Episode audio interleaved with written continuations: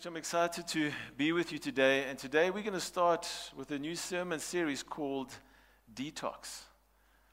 It may sound like a bit of a strange title for a sermon series, but I felt the Lord drop this word detox in my spirit this past weekend, and I wasn't quite sure.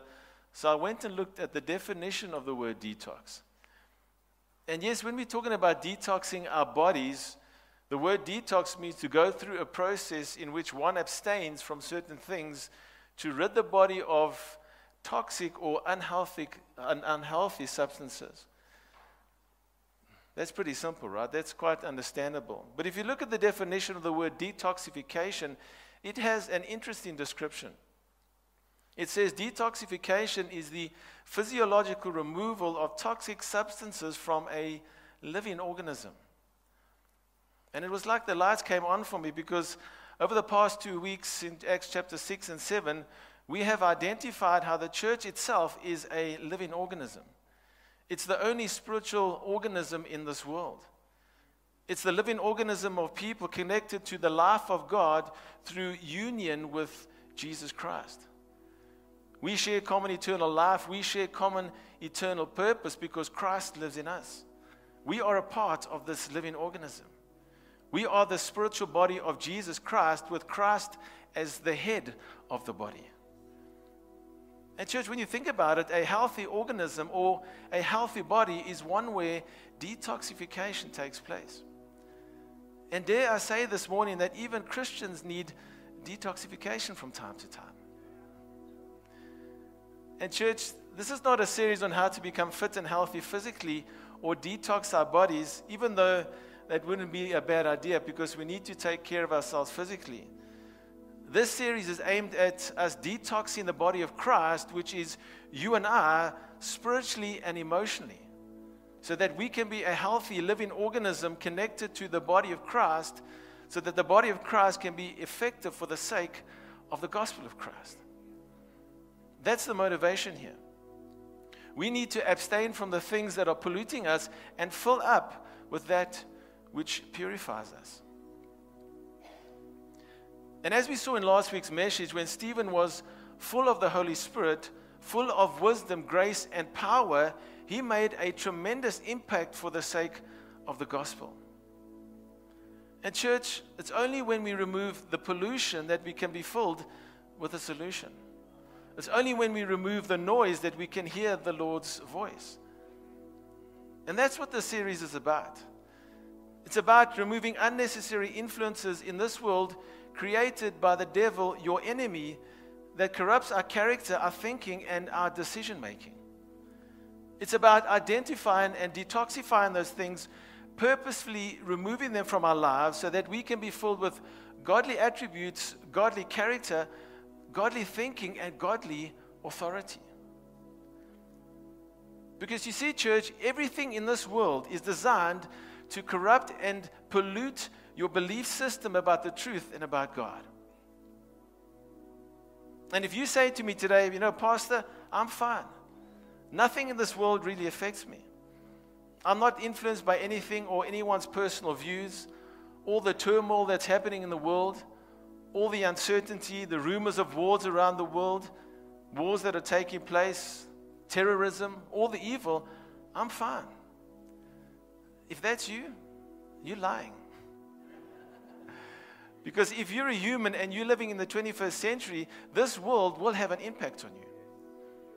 And, church, more specifically, if you are a Christian, this world is out to destroy you. You have a bull's eye on your back. You see, this world wants you to conform to its ways, or it will set out to destroy you. I want to put something up on the screen. It's a, qu- a quote by Bill Maher. And he says, Religion must die in order for mankind to live. Bill Maher is a well known atheist and uh, talk show host in America. And in 2008, he made a documentary that was designed to make religious people, people of faith like you and I, look like utter fools. Look at that quote again religion must die in order for mankind to live. This type of behavior and speech is not very different from what Karl Marx famously said in 1843. He said that religion is the opium of the people. That's the philosophy of Karl Marx, the founder of Marxism. And after Marx arrived on the scene, the followers of Karl Marx were amazed by him. They were bedazzled by him. And they began to remove all the religious teaching from the schooling system. And they outlawed criticism. Anybody who would speak against atheists or agnostics were punished. Then they church, then they uh, proceeded to burn over 100,000 churches in Russia. And so the clergy demanded religious freedom, as you would imagine. And because they demanded religious freedom, they were sentenced to death. And don't think, church, that this is thousands of years ago. This is recent history. Between 1917 and 1935, over 130,000 Russian Orthodox priests were arrested, and over 100,000 of them were executed by firing squads. That's recent history. And all these socialistic views have unfortunately crept their way into all parts of society, especially the educational system. And that's why you will find many professors in university today, with their main aim in the class is to dismantle your belief system about God. It is this dismantling of our belief system by people who want to marginalize us as sheer idiots if we believe in the Bible and if we teach our children according to the Bible. And what they basically want is for you to shut up and go away. That's their agenda. They want to remove our voice from the public square. They want us to conform. Just shut up and do what we say. Conform, or we're coming after you. But just to pause for a moment there, church, what does the Word of God say about conforming to this world?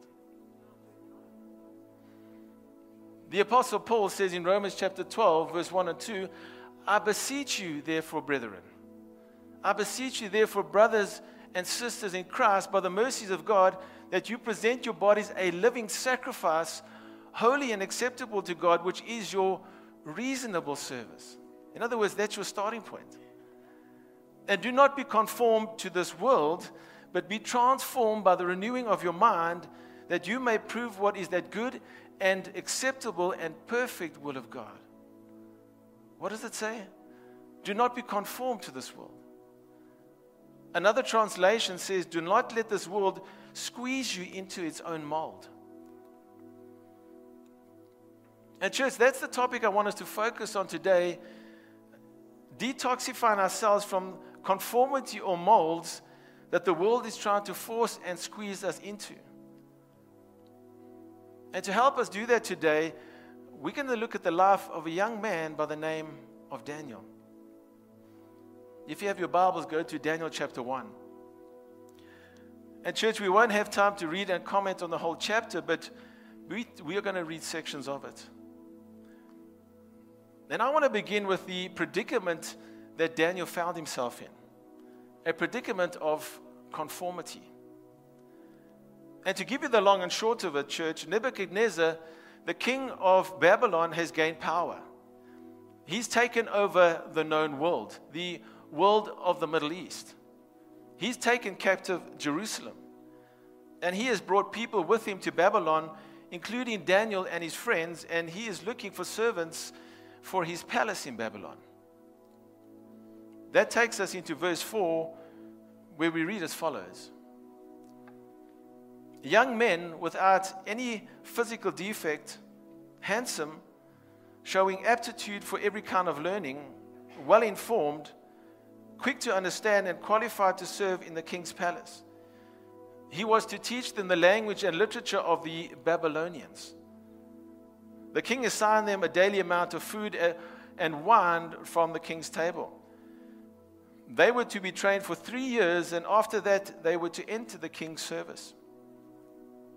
Among those who were chosen were some from Judah Daniel, Hananiah, Mishael, and Azariah. The chief official gave them new names. To Daniel, the name Belteshazzar. To Hananiah, Shadrach. To Mishael, Meshach, and to Azariah, Abednego. So, church, just to fill in a couple of the gaps, a battle has just taken place. One of the most famous battles in all of history. It was called the Battle of Carchemish, and it happened in 605 BC. It was where the Babylonian Empire defeated the combined armies of Assyria and Egypt. When that battle was won, Nebuchadnezzar was large and in charge. He was the kingpin, and the rest of the world was easy pickings. So he could pick off less powerful kingdoms, including the kingdom of Jerusalem.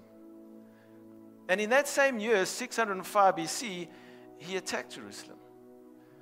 He attacked them many times, but this time specifically is when Daniel was kidnapped from his home and taken 1,600 miles away to live now in the courts of the Babylonian king.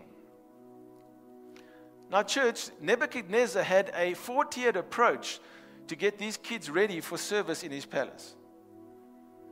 Number one, he isolated them. He took them away from their home. He took them away from their friends, their families, their temple, their worship, their religious influence, and isolated them into this new environment. The second thing that he did is he indoctrinated them, he re educated them. Notice it says that they were taught the language and the literature of the Babylonians. And you may read that and think, well, that's not so bad. That's free education. The government's paying for that. Sign me up, right? But the goal was not just academic, the goal was to reorient their way of thinking to a Babylonian worldview. It was a three year program. And the literature of the Babylonians promoted the Babylonian worldview of many gods. There's not just one God like they would have learned about in Jerusalem, in Israel. There are many gods. And so their worldview was to change their, their thinking about God, about life, and about mankind. Archaeology has also shown us that the Babylonians practiced divination. They looked to the stars to predict the future, right? And they also took the livers and the insides of animals and would put it on a plate and wiggle it around a bit to somehow predict the future. All of that Daniel and his friends would be taught in school. Basically, it was a three year cultural indoctrination course to, to get them to forget everything they learned as kids. I don't know about you, church, but that sounds to me, to me like a lot what's happening in our educational system today, especially at university level. So they were isolated, they were indoctrinated. And the third thing that Nebuchadnezzar did was he wanted to manipulate them. In verse 5, we read that they were given a daily provision of the king's delicacies and of the wine which he drank. Now, again, at first glance, that doesn't sound that bad. Right? They're offering free food, and as a, as a young man, you, you don't mind free food. Sign me up for that especially this food, right? Because if you're a Jewish kid and you eating traditional Jewish food every day, and now you're in the biggest city in the world and you're given delicacies, those are perks. And, church, all these things would be used to manipulate these, these young Jewish minds. And they would start thinking thoughts like, well, why should I believe in my God? First of all, I never ate like this in Jerusalem. Second, my God couldn't protect me from all of this. Now I'm living in the, the largest, most powerful, most beautiful city in the world. I have the world at my fingertips. Everything a young person could dream of.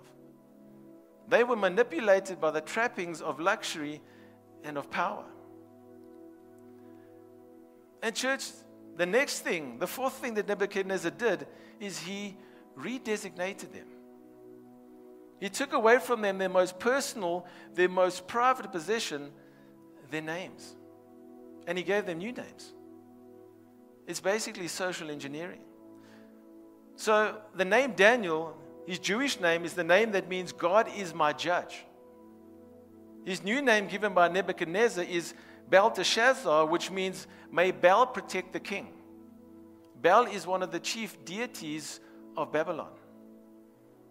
Hananiah meant beloved of the Lord, but his new name was Shadrach, which means illumined by Aku, the moon god. Mishael, who is like God, but the new name Meshach means who is like Aku, again, the moon god. And Azariah means the Lord is my help, but he was given the name Abednego, which means servant of Nabu. All of these are pagan deities, and they had so many that they worshipped. But what I want you to notice here, church, is that they are banning certain words.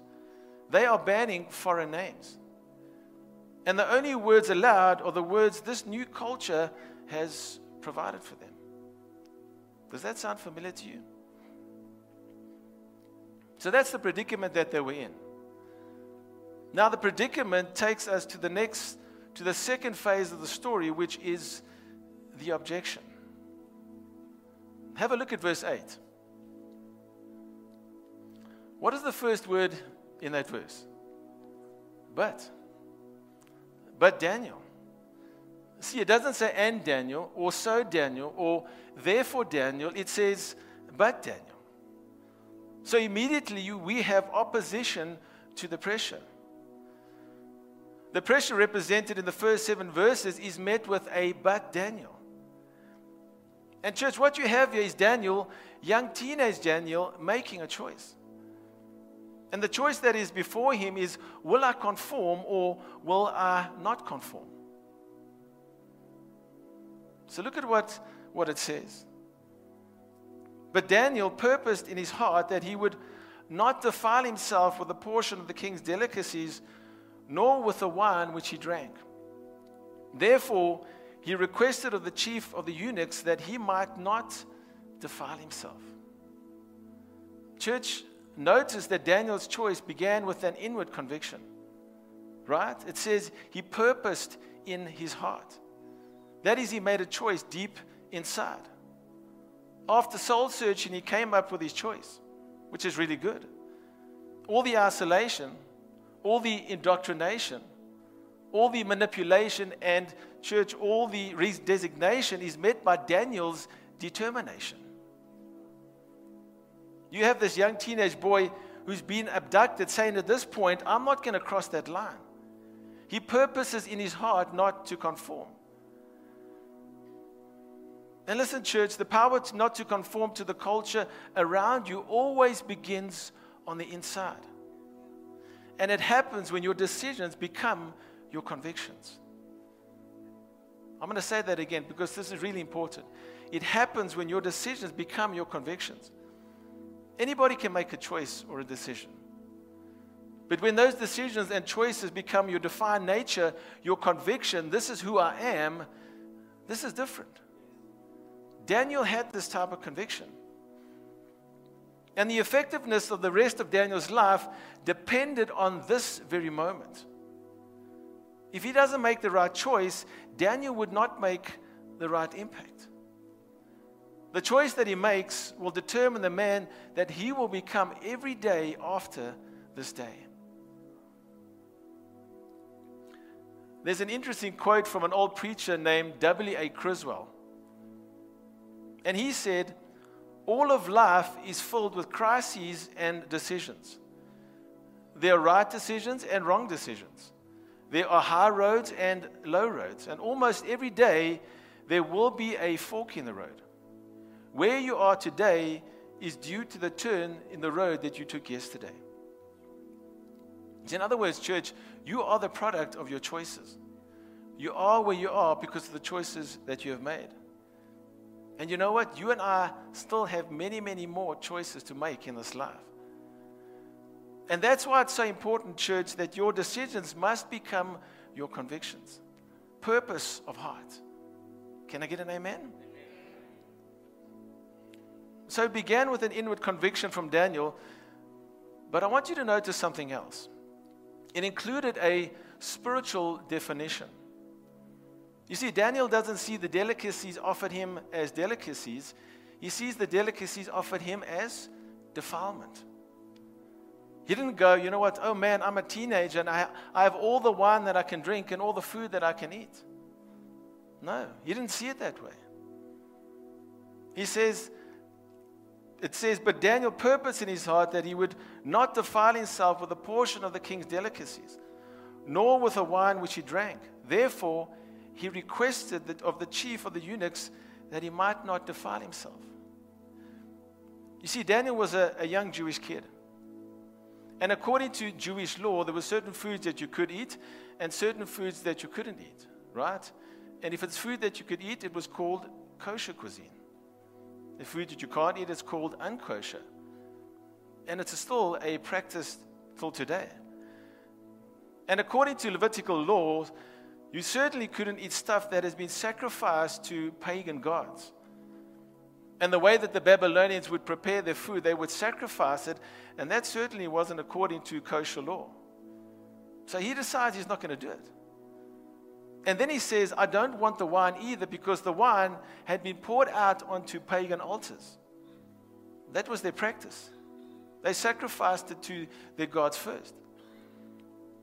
And the idea of something that was offered to a foreign god that might give him an, an altered state of consciousness Daniel said, No, I'm not going to do it.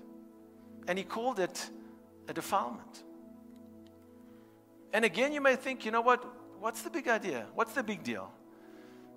His friends at home aren't around, his parents aren't around, the rabbis aren't around. Nobody can see. Daniel, just do what you want to do. You have all the excuses that you need. And you see, that's the point, church. Daniel wasn't looking for an excuse because Daniel was living with purpose. And when you live with purpose in life, you don't have to look for an excuse. The only reason you look for an excuse in life is if you don't have a purpose to live for. Daniel had a purpose. And he's basically saying to the king and to the, the king's head of the eunuchs, looks, you can isolate me. You can re educate me. Right? You can even manipulate me and redesignate me, but you cannot change me. This is who I am at the core.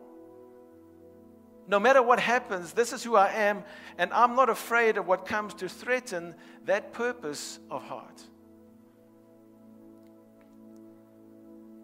Which raises the question that I want you to consider this morning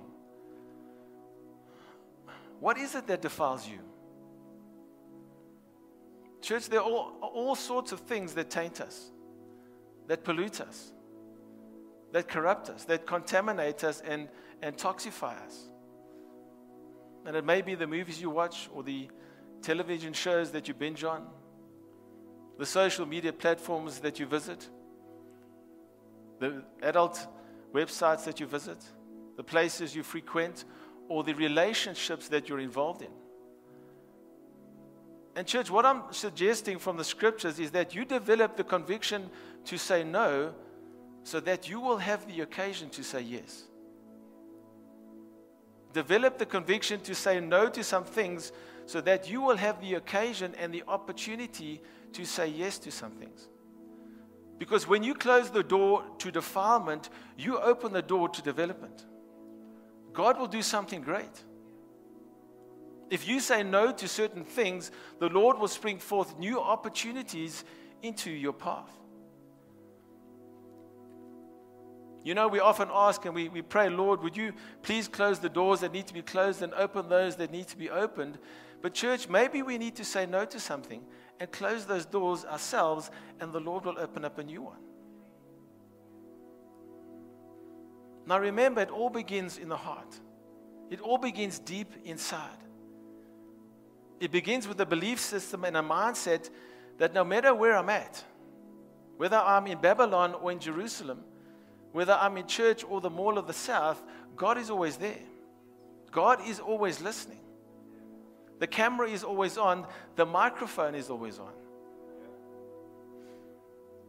It says in Proverbs chapter 5, verse 21 For your ways are in full view of the Lord, and he examines all your paths. God is always looking. And Daniel knew that. And now he objects to the pressure of conformity. He digs his heels in. There was a line that he wouldn't cross, and he made it known that he wouldn't bow down to this continual onslaught of indoctrination. Now, church, It's not that he's going to change Babylon. Daniel, he's not going to change Babylon. He won't. Babylon will not change because of Daniel's ministry there. Yes, like with the king in chapter 4, Daniel's character will draw others to God, but they are going to continue in their pagan worship. They're not going to stop worshiping their false gods. They're not going to stop being corrupt. But that's not what this is about, is it? Daniel is not trying to change Babylon. That was, this wasn't about changing Babylon. This was about not letting Babylon change him. It's this cultural conformity that he refused to bow to. And I think this is really important, especially in this day and age, because, church, if you think that you're going to change the direction the world is heading in, you're going to die disappointed. The ship has sailed. And yes, there are certain things that we can and must hold on to, but it's, not, it's really not about trying to get the world system to change. It's about the church standing strong in the midst of it. Amen? The Bible speaks about the times that we're living in. We can't try and, and turn a blind eye to what's going on and hope everything's just going to blow over. We are marching toward the end times. And, church, let me say that it's time for the church to refuse to conform to the culture. It's time for the church to refuse to go along with the Marxist agenda.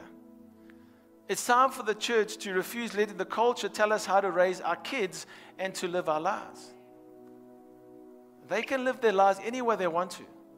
They just mustn't tell us how to live our lives and how to, to teach our kids. It's just all of that to say, and I sincerely, sincerely believe this. We are living in a Daniel moment. We're living in that type of moment. We have unprecedented pressure all around us to conform to what the world wants us to do. So we need to pray for the same kind of wisdom that Daniel had in that moment. And I'm not calling you to be rebellious. I'm calling you to have a godly conviction in your heart to, na- to say no to the things that are trying to force you into a certain mold. Let your convictions drive your decisions. And I know it's much easier to go with the flow in life, right? And the flow out there is, is pretty strong. It's a cultural flow, it's a political flow, it is a moral flow. It's hard to go against the flow. But you know what? Any dead fish can float downstream. The easiest thing to do is to go along with what everybody thinks and tells you to do.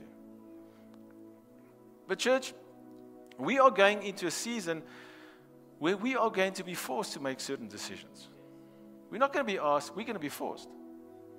You either do or you don't. You're either in or you're out. You're either, included or you're excluded by the decisions that you make. And I wish I could tell you that I have all the answers to all the questions and the decisions that you have to make. But I don't. And I can't. But what I can say, church, is don't make decisions based on the flow, make them based on your godly convictions.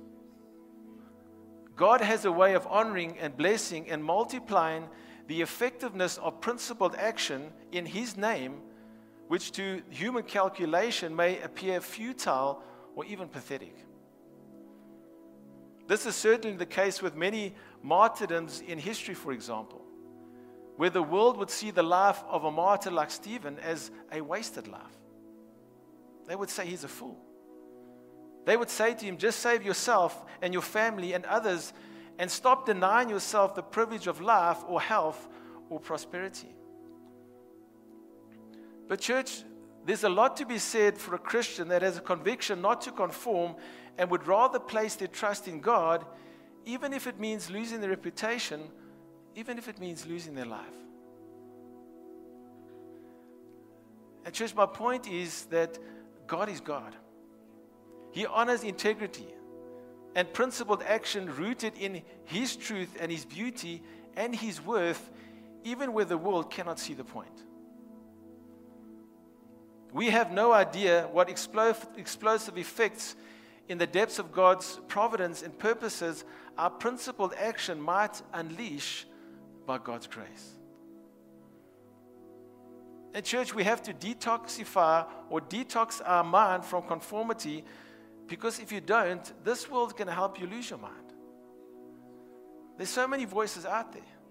There's so many voices out there that are toxifying our minds and, and polluting our minds. And I want to say to you today quieten those voices, abstain from those voices. Remember, the definition of the word detox means to go through a process in which one abstains from certain things to rid the body of toxic or unhealthy substances. So, if you want to rid the mind of all the toxic noise and opinion out there, abstain from them. And then go to the real source of the truth, the Word of God. Right? Do, do not be conformed to this world, but be transformed by the renewing of your mind. Spend time daily in the presence of your Lord and Savior, and you will get the, the answers that you need. Lay those scenarios and questions before Him, and He will direct your path. Church, God is not a man that He should lie. And let me tell you something God is not confused, He will direct you. Proverbs chapter 3, verse 6 says, Seek his will in all you do, and he will show you which path to take. The world will try to lead you along a different path, a path that many will take. But seek the Lord for his guidance, seek the Lord for his will, and he will direct you along the best pathway for your life. Let's pray together.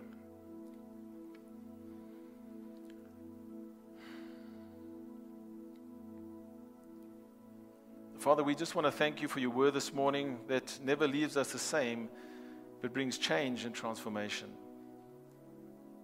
Lord, as we've heard your word today, we ask that you would detoxify our minds from the defilement and pollution that we are constantly being bombarded with. And we ask that you would develop in us the discipline to be transformed daily by the renewing of our minds. Lord, we acknowledge today that all the answers and all the truth that we're looking for are found in you and only you. Guide us along the best pathway for our lives as we submit our thoughts and our ways to you, Lord. We ask this in Jesus' glorious name. And all God's people said,